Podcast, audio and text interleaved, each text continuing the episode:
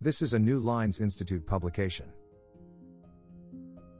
The Threat of Social Strife to the Putin Regime, by Jeremy Morris. Published on July 2, 2022. In the last 2 years, much attention has been paid to political protest and unrest in Russia. From widespread national protests against Alexei Navalny's incarceration in 2021 to short-lived demonstrations against the Russian invasion of Ukraine, observers have been focused on the capacity for opposition forces to contest public space in large cities. Much less attention is paid to labor unrest. President Vladimir Putin's regime ignores the potential for labor-related and socio-economic protest at its peril, but even with a more active coercive policy domestically, the problems of Russia's political economy could be disruptive in the coming years. From a state resilience perspective, this is paramount because the regime will not want to have to snuff out labor strikes across the country, which could have a cascade effect. The Russian government faces several internal challenges, including worker militancy and passive resistance to the state offered by the growth of the informal and underground economy. Pocketbook issues have a significant potential to trigger medium-term social strife, especially among the working poor in Russia's small and medium-sized cities who comprise many tens of millions of potential victims of the economic fallout of Putin's foreign policy adventure. Worker militancy, a forgotten risk. After the turbulent transition to a market economy 30 years ago, where workers, notably coal miners, engaged in political strikes, the Russian government was able to maintain the illusion of social peace thanks to rising living standards and a draconian new labor law. Since then, economic crises have provoked worker unrest, notably in 1998 when coal miners crippled rail transport. Even in the period of economic growth under Putin, significant strike activity occurred after 2006 over wages and conditions. As the country's GDP grew, so did societal expectations. As Green and Robertson surveyed back in 2010, no industries were immune, not even the well-placed and profitable oil and gas sectors. While Putin had some success employing the rhetoric of social paternalism, the growing inequality and a consciousness of the relative hollowness of corporate and state social responsibility led to increasing disquiet. This underlying propensity to mobilization and resistance was relatively neglected in analysis and scholarship as the attention remained on elections and elite politics. While overall deindustrialization and demographic decline blunted the force of militancy, the period from 2007 to present saw a rapid expansion of production capacity in food and consumer goods in factories owned by transnational corporations. Some of these sectors, such as auto assembly, were successfully unionized by more militant actors. Another cycle of higher intensity work stoppages occurred in 2015 and 2016 over unpaid wages. Since 2018, there has been a shift from industrial strife to public sector and service worker protest. Before the COVID-19 pandemic, there were also widespread environmental protests. From 2019 to 2020, there were significantly more labor protests than in previous years. While COVID anti-crisis measures helped abate economic and other discontent, the current wartime privations faced by more vulnerable Russian workers of all sectors, together with the elite's focus on Ukraine and bluntly coercive measures, have made regional authorities in particular vulnerable to internal strife.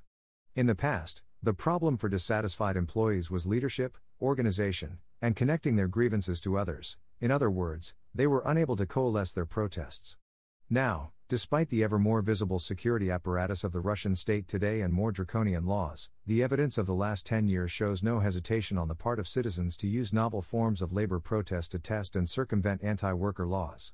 Petr Bizyukov, head of labor protest monitoring organization TrudProrest.org, has highlighted the recent rise in more extreme protests, including hunger strikes, as well as protesters directly addressing the authorities, often over the heads of employers and managers. This frequently results in short-term success for employees in addressing issues such as wage arrears. Pocketbook pressures. Soon after the Russian invasion of Ukraine, analysts pointed to strong support for military action and high approval for the government and president. While inflation shot up and famous brands left Russia, sudden and sharp economic pain for the majority was avoided. Indeed, as of June, the home front still sees a kind of phony war characterized by avoidance and magical thinking. Most Russians know the economy faces severe tests, but apart from initially rising prices, it is hard for the average consumer to gauge. This is reflected in a sharp drop in those reporting a willingness to protest since mid-March. However, state actions merely delayed the effects of sanctions and war on living standards. Pocketbook pressures are likely to return in just a few months. Initial shows of support for the war and the Russian regime mask the irresistible power of inflation and falling wages. the initial inflationary burst is waning because demand has been destroyed. Once more, focus on the rich cities of Moscow and St. Petersburg alone distracts from the fact that most Russians, even before the war, were barely making ends meet. The past years saw a significant rise in the use of microcredit to fund everyday expenses, with an unprecedented number of poor quality debtors unable to service their loans without state support. Since 2021, Russian households have been paying a higher proportion of their earnings to service debt than Americans. What's more, as Vladislav Inozemtsev observes, 16 million Russians are living below what is an already miserly poverty line, and the average Russian family spends 85% of income on food and utilities. The currency fall and debt default of 1998 seem a long way in the past, but comparisons to that crisis are now frequently made when assessing the prospects of 2022 to 2023. The ruble is strong due to the collapse in imports, but the logistical problems of obtaining alternatives will not be solved by central bank actions. Indeed, a strong ruble weakens the federal budget, already in deficit in April by $5 billion. This in turn limits spending to create a social cushion. Furthermore, macroeconomic stabilization cannot prevent the massive slowdown in production, if not in oil and gas then in the big blue-collar employers like metal exporters and mining. Russia's middle class can cut expenses, and the very poor likely will return to the subsistence tactics of the 1990s, including growing vegetables on dacha plots. However, looking to 2023 and beyond, it is hard to see how even poor Russians, used to 10 years of stagnation of incomes, will accept the need for further sacrifices in service of foreign policy aims. What is often forgotten is the flip side of the Putin-era transformation of the Soviet industrial economy. Russia is more than just oil and gas exports. Most decent jobs are in the service sector and in consumer goods production, both hit hard by the exodus of foreign firms, sanctions, and falling demand. These breadwinner jobs support millions of people in regions dependent on transnational manufacturing sites. In the 2000s, regions with few other advantages welcomed foreign firms by setting up special economic zones. Now these, like the one in Kaluga whose jobs revolved around Peugeot, VW, Volvo, and Michelin, look vulnerable. High-quality blue-collar jobs are now furloughed, with workers receiving two-thirds wages to stay at home and national auto production at 15% of the pre-war level. Unemployment currently is constrained by downward elasticity of wages, a historic fix in Russia, but only in the short term. Economic geographer Natalia Zubarevich notes with alarm the potential for unrest in the coal-producing regions of Kuzbass, which would have an immediate knock-on effect on machine construction, chemicals, and metallurgy. Even in the rich center, it is indicative of the continuing unpreparedness that only 12,000 people are being retrained from the 200,000 in Moscow at risk of employment loss from the exit of Western firms.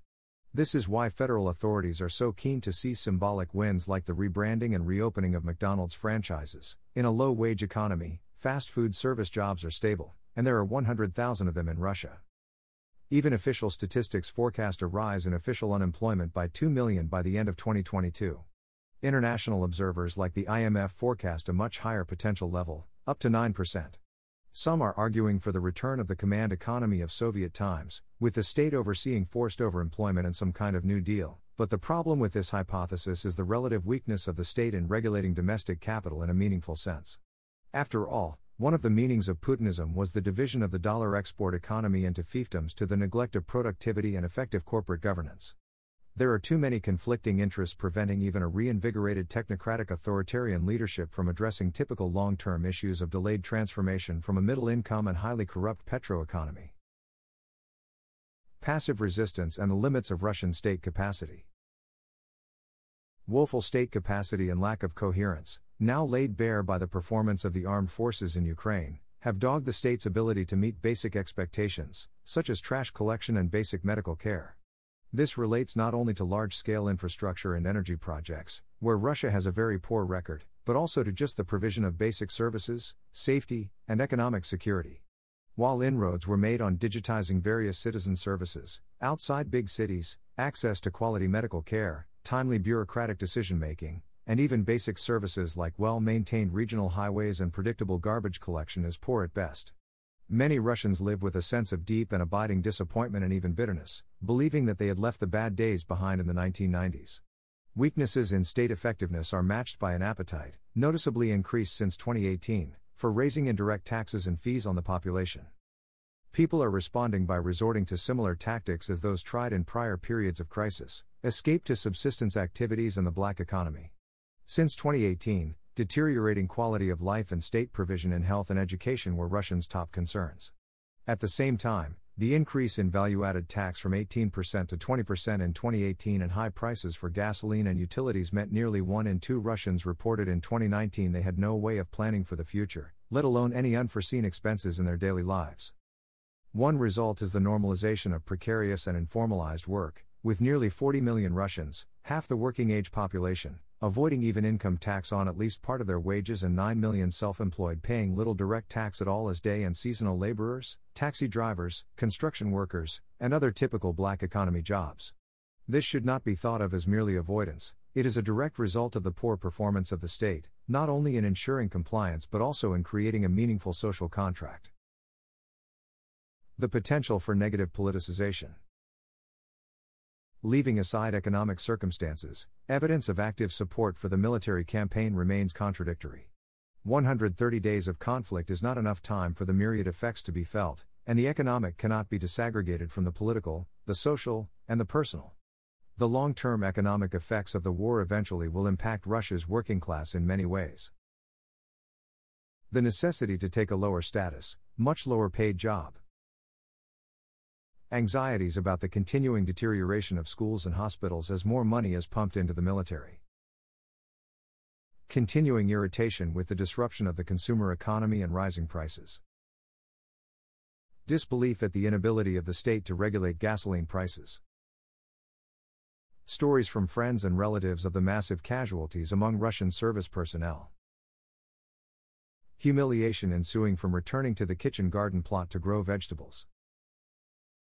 Rising social tension as some sectors are highlighted for support while others are neglected.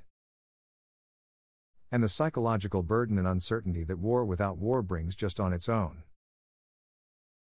All these factors could lead to negative politicization of the war by the broader population. While there is no way of predicting widespread social strife in Russia, the potential for rising negative political sentiment is clear, especially given an aging and ineffective regime. U.S. policymakers should watch for high-level political interventions in labor conflict, such as by Putin himself, and the spread of wage arrears disputes to the politically sensitive weapons sector of the economy, as well as metallurgy and coal.